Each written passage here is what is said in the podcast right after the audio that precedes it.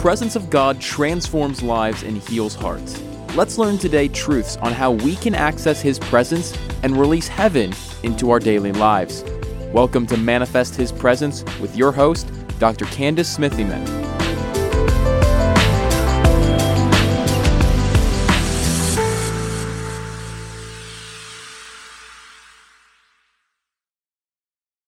Well, hello again. It's Pastor Adam, and I believe I have some information today that is really going to benefit us, like always with the Word of God, it should benefit us. So let's go to the Lord in prayer. Father, we are grateful for this day. We thank you for the Word of you, and we ask for your blessing from this Word to fill our hearts, circumcise our hearts, and make our hearts new so that we can obey you and that we have a mind that will be renewed and we have a character that will be humble.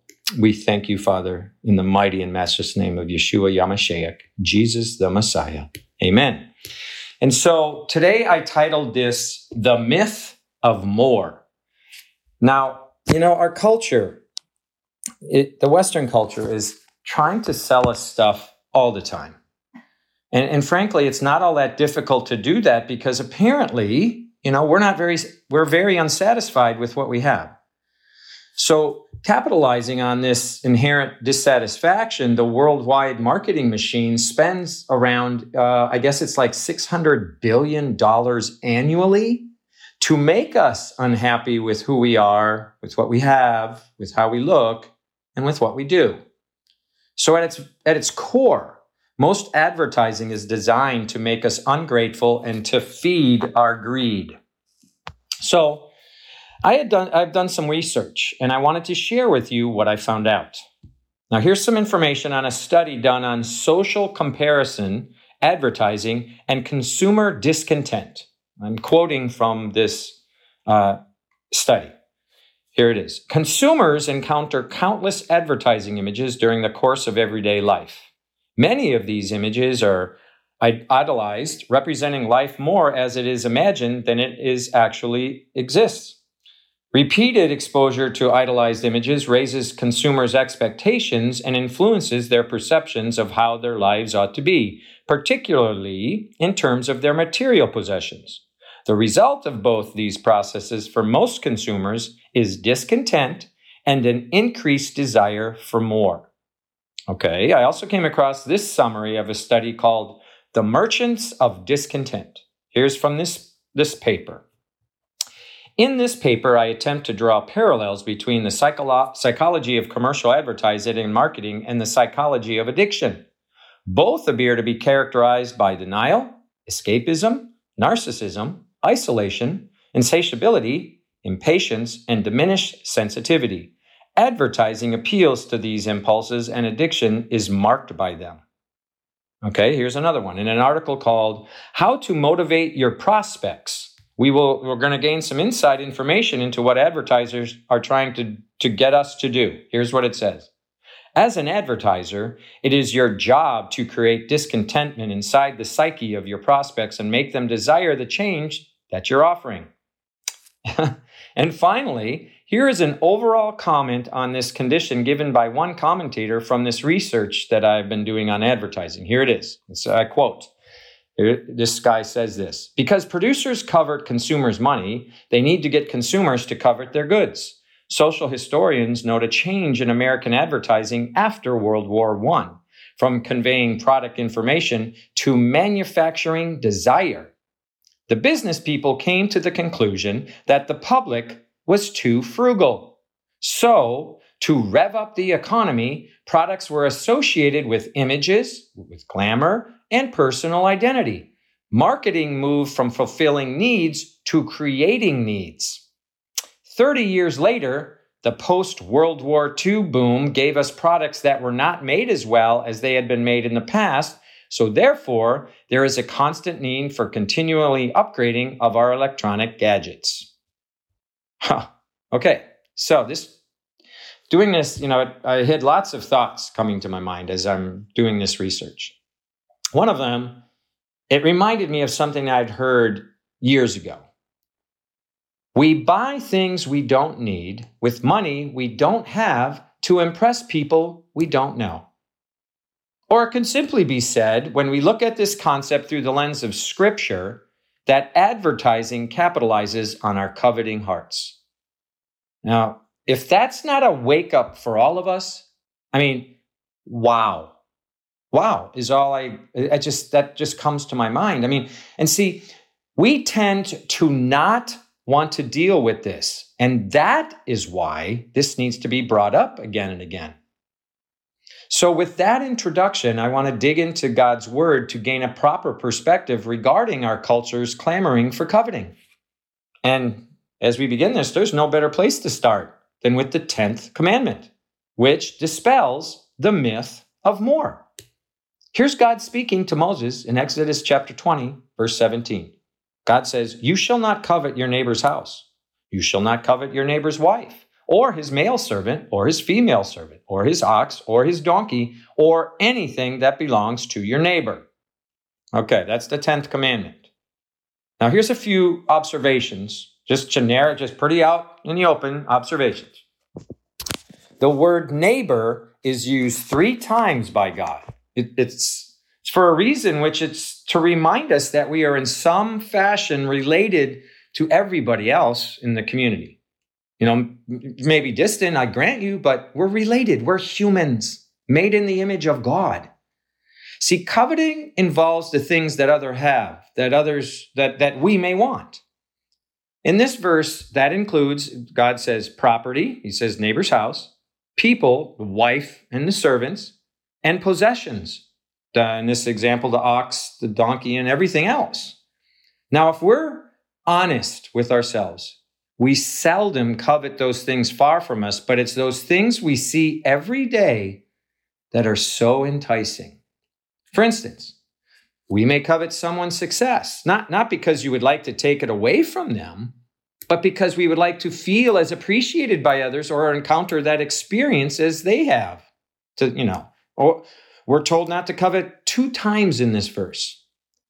This double negation is found only in the 10th commandment. And, I, and as I was reviewing this, it hit me that coveting is like an invisible sin. What I mean is, what I'm getting at is that in this last command, we move from actions from the earlier commandments to the realm or the spectrum of one's attitude. And it's in that context that this sin is hard to spot in people or even in ourselves because it deals with the internal, not the external. It's, it's not so much directed at what we do, but at what we want to do.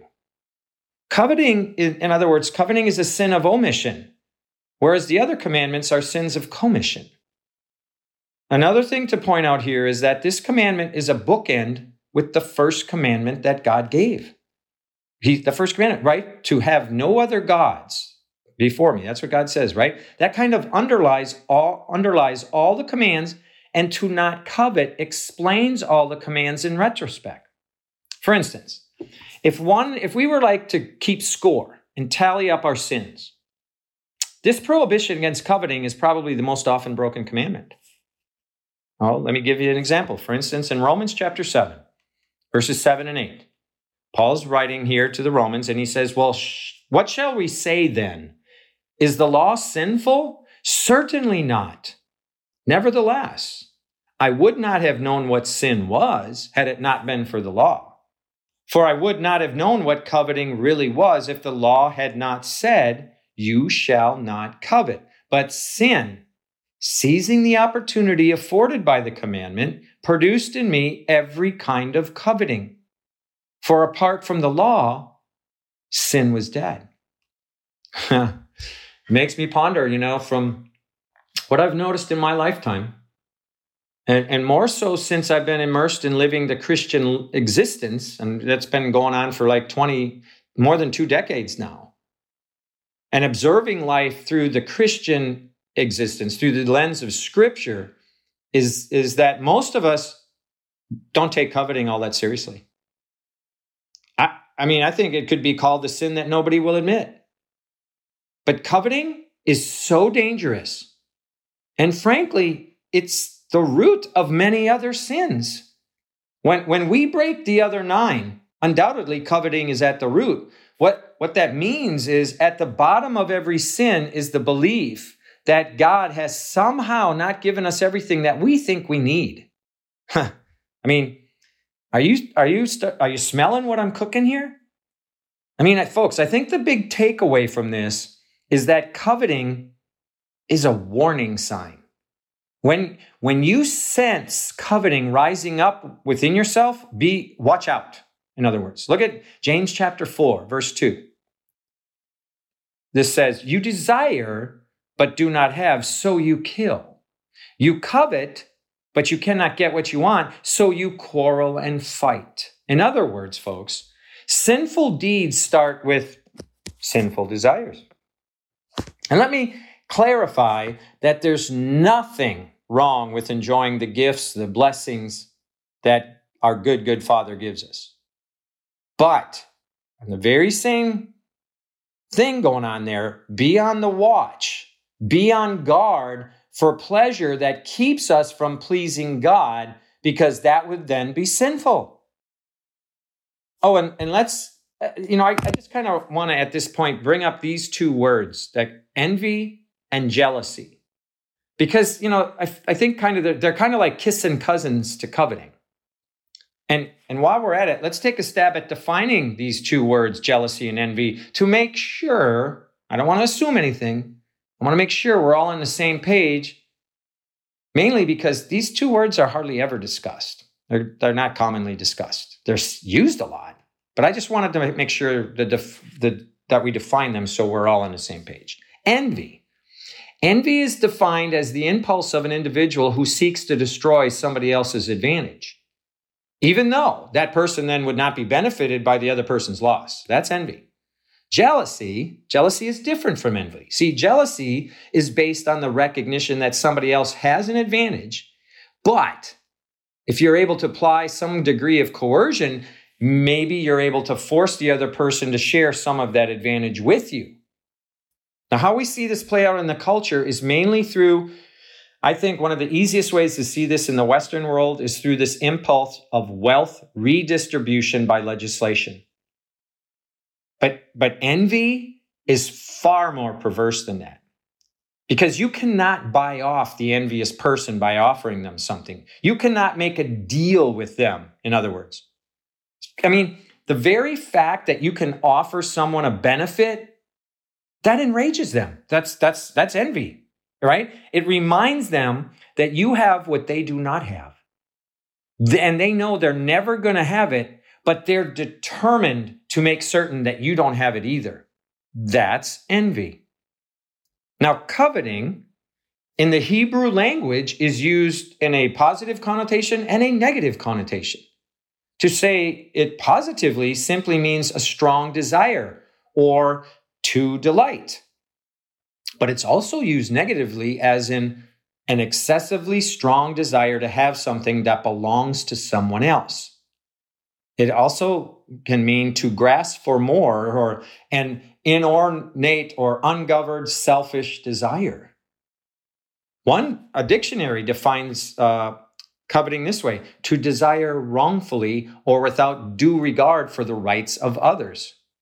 Or like this this is another way a dictionary has uh, described coveting an overt dissatisfaction and discontent with what God has provided, and a longing desire for what God has forbidden to us. So, whether a desire is good or not has to do with the object of the desire. I mean, for example, the trees in the Garden of Eden are described as delightful or pleasant to the eye.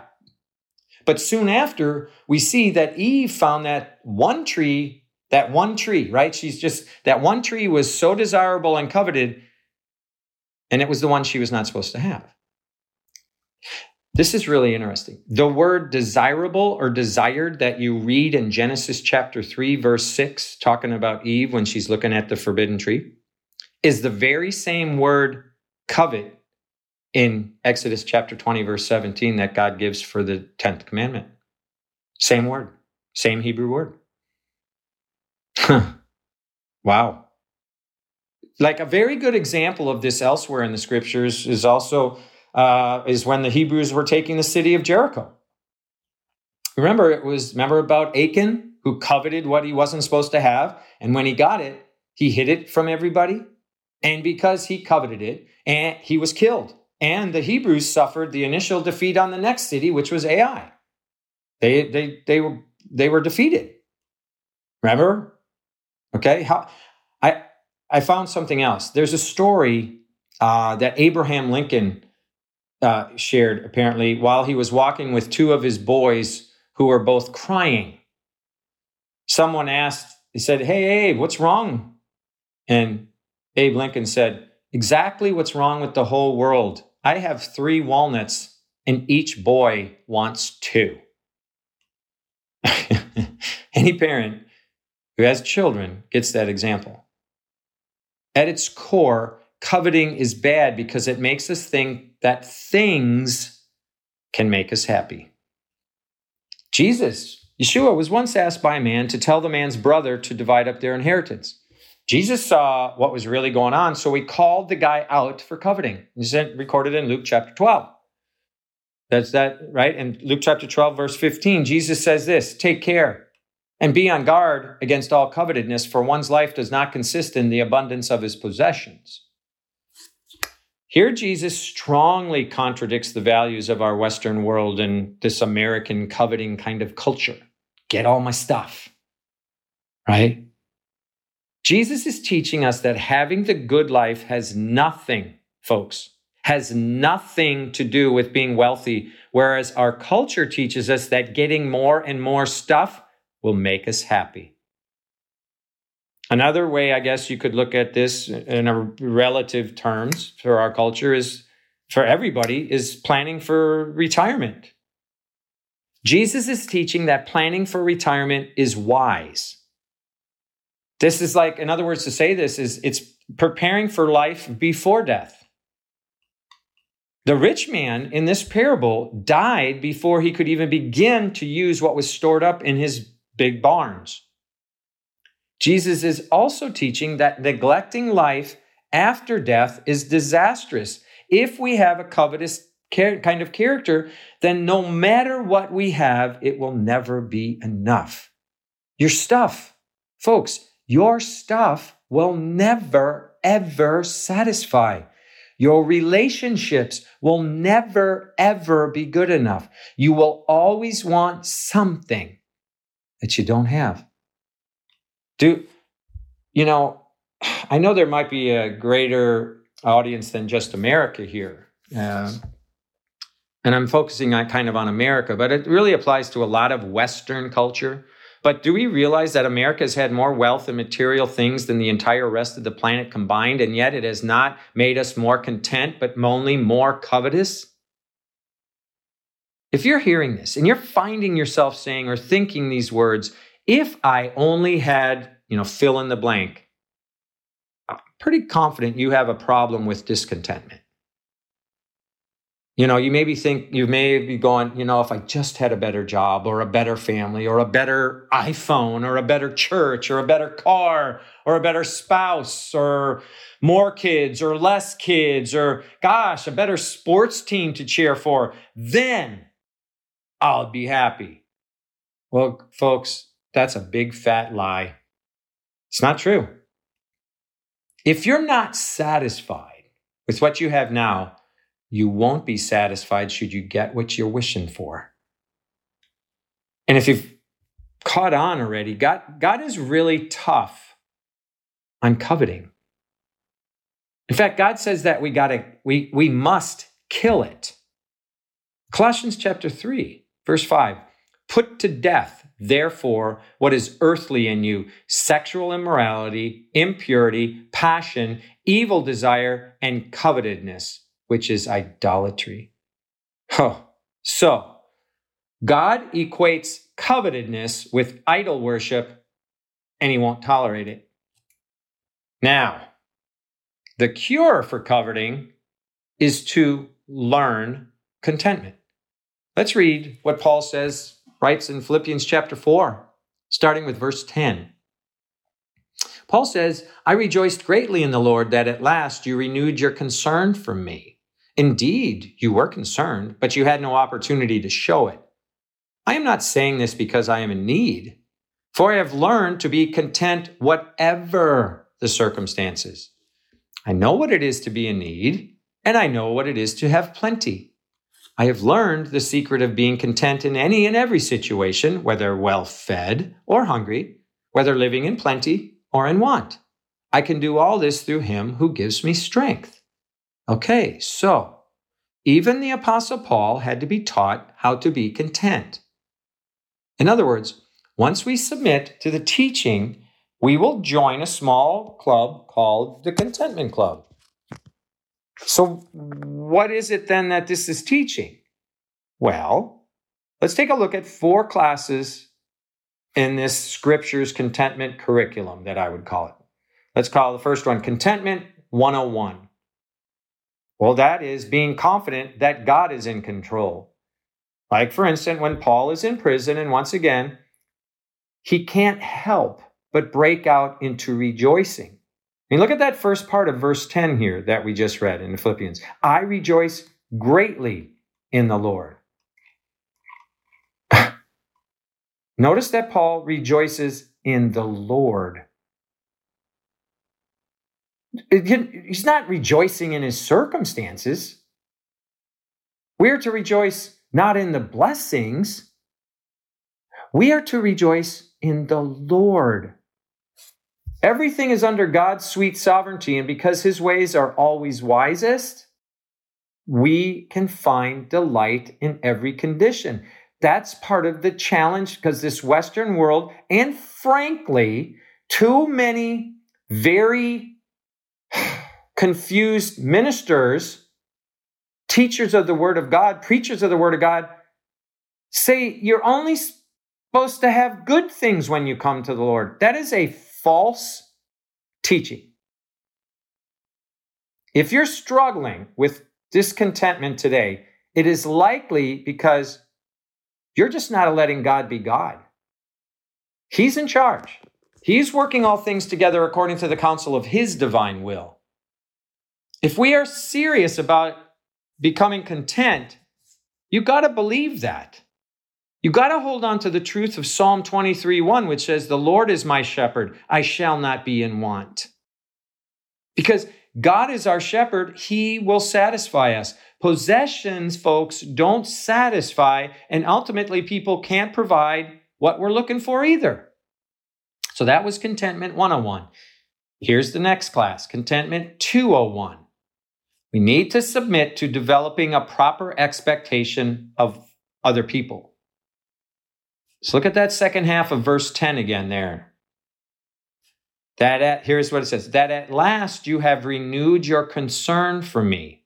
Indeed, you have been concerned, but you had no opportunity to show it. So Paul, Paul had founded that Philippian church about when, when you study the word, about 12 years earlier. And it had been about a decade since they were able to send any support to Paul. It was like financial support so he could continue to do the missionary journeys. That phrase, at last, does not refer to impatience on Paul's part, but rather that after this many years, a decade, they're now able to give again. And so, Paul, responding to the money that they had just sent along with Epaphroditus, Paul's expressing gratefulness. The word renewed used here is like when a plant or a flower blossoms again. Notice how content Paul is with these Christians from Philippi. He, he, he's, he cut them some slack, mentioning that they were always concerned, but just had no opportunity to express it till now. They probably were in some really tough times. They didn't have, okay, that's what's going on. How, and how is Paul able to do this? Well, I think it goes hand in hand with the lessons we already should be learning in Contentment 101. Paul trusted God, right? He would he trusted that God would order the circumstances so his needs could be met. And knowing this truth kept him from becoming angry towards other people. it also gives gave him the freedom to not manipulate the masses just to get their money. What, what I witnessed in, in my life is that some of us are just way too hard on other people. We expect them to meet our needs, and when they don't do everything we expect at the time we expect it, many times simply because these people can't do it at that time, we get upset and become more discontent at the situation. So, use this if you're irritated with others or bitter towards someone because they let you down. Okay? Okay, so that's 101 and 201. Let's move on now to contentment 301. We read here, we see that Paul was satisfied in every situation. Let's let's relook those at verses 11 and 12 again. It said, I am not saying this because I'm in need, for I have learned to be content whatever the circumstances. I know what it is to be in need, and I know what it is to have plenty. I have learned the secret of being content in any and every situation, whether well fed or hungry, whether living in plenty or in want. In other words, in plenty or in poverty, God was still in control and was weaving his ways through both of these conditions. Paul is sharing here, he says, he chose to be content in any and every situation. Now, this, folks, is a sweeping statement that covers, well, every condition of life that can come up. The phrase to learn, right, that's in it, right, to learn means to discover by experience to enter into a new condition. In other words, to transform towards your spiritual side and die to the natural soul side. I mean, we could translate it this way I have come to learn. You know, here's an idea or a thought to consider. Before you ask God for anything, thank God for what you already have.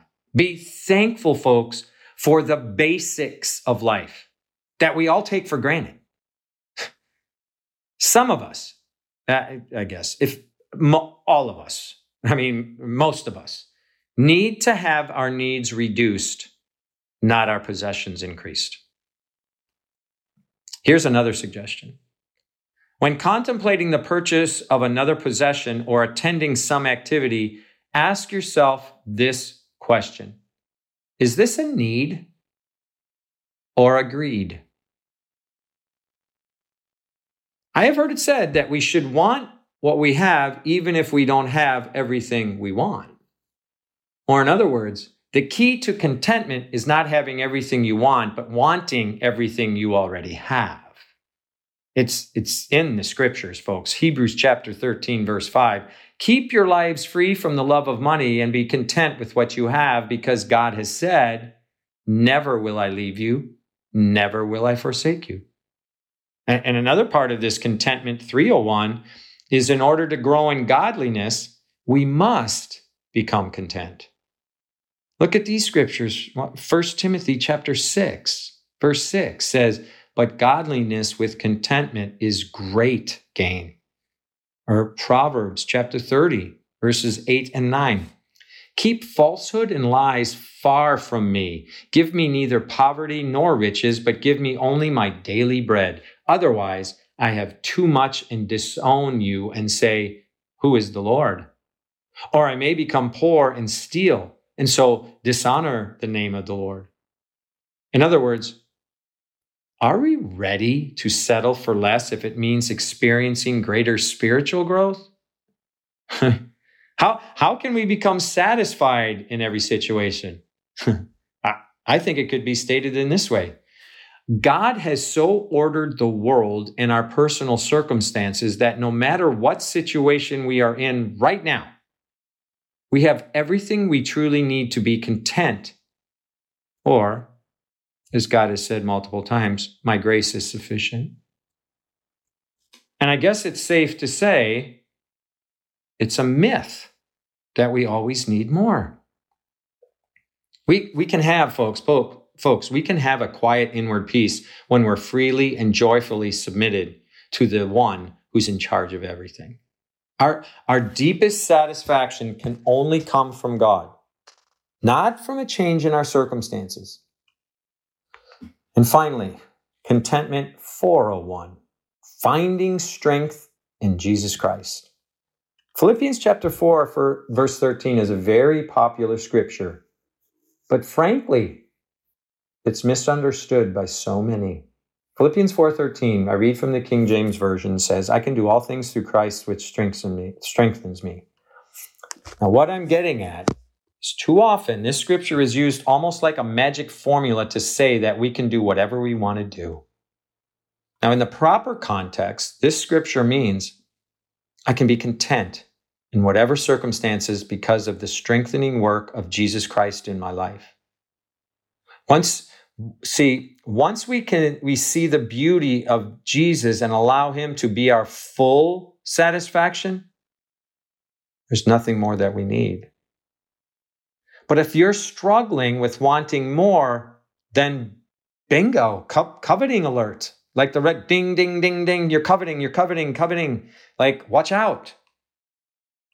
Like we if, if you're a christian we have christ. He owns us so when we're constantly coveting what we don't have, we're saying, we're saying, folks, that we're not trusting God to give us what we need. Unfortunately, too, too many process that is why, you know, should I trust God since He's not giving me what I want? I mean, this is, I heard this, like, you know, God's not giving me what I want. Do you hear, do you hear the difference? It's what we need vice what we want. In other words, we can have everything we think we want, and if we don't have Jesus, we have nothing. And if we have Jesus, we have everything. Or, okay, let's look at it like this unless Jesus is enough, well, you'll never have enough then. I, I think the reason so many are discontent is that we really don't believe Jesus is enough. I mean, have you ever found yourself wishing your life away? Are, are, you simply enduring the present as you constantly are always looking ahead to future happiness and success? Well, if so, I, I'm hoping you can see that coveting is stealing joy from your present. We need to exchange our desires, not renounce them. Jesus doesn't want less desire from us, desire from us. He wants more desire. Look at Matthew 6:33. But seek first his kingdom and his righteousness, and all these things will be given to you as well. In other words, as we end, we need to turn our eyes upon Jesus. Hallelujah. Amen. Well, I hope this inspires you. I hope uh, it might be a little prickly for some of us, and that's okay. I hope we spend some time listening meditating, researching the scriptures on this, and going to God. Maybe repenting, mm, maybe being thankful and admitting some things, acknowledging some things that were brought out in this today. Regardless, give God all the honor, all the glory. Thank you, and God bless you. Bye for now.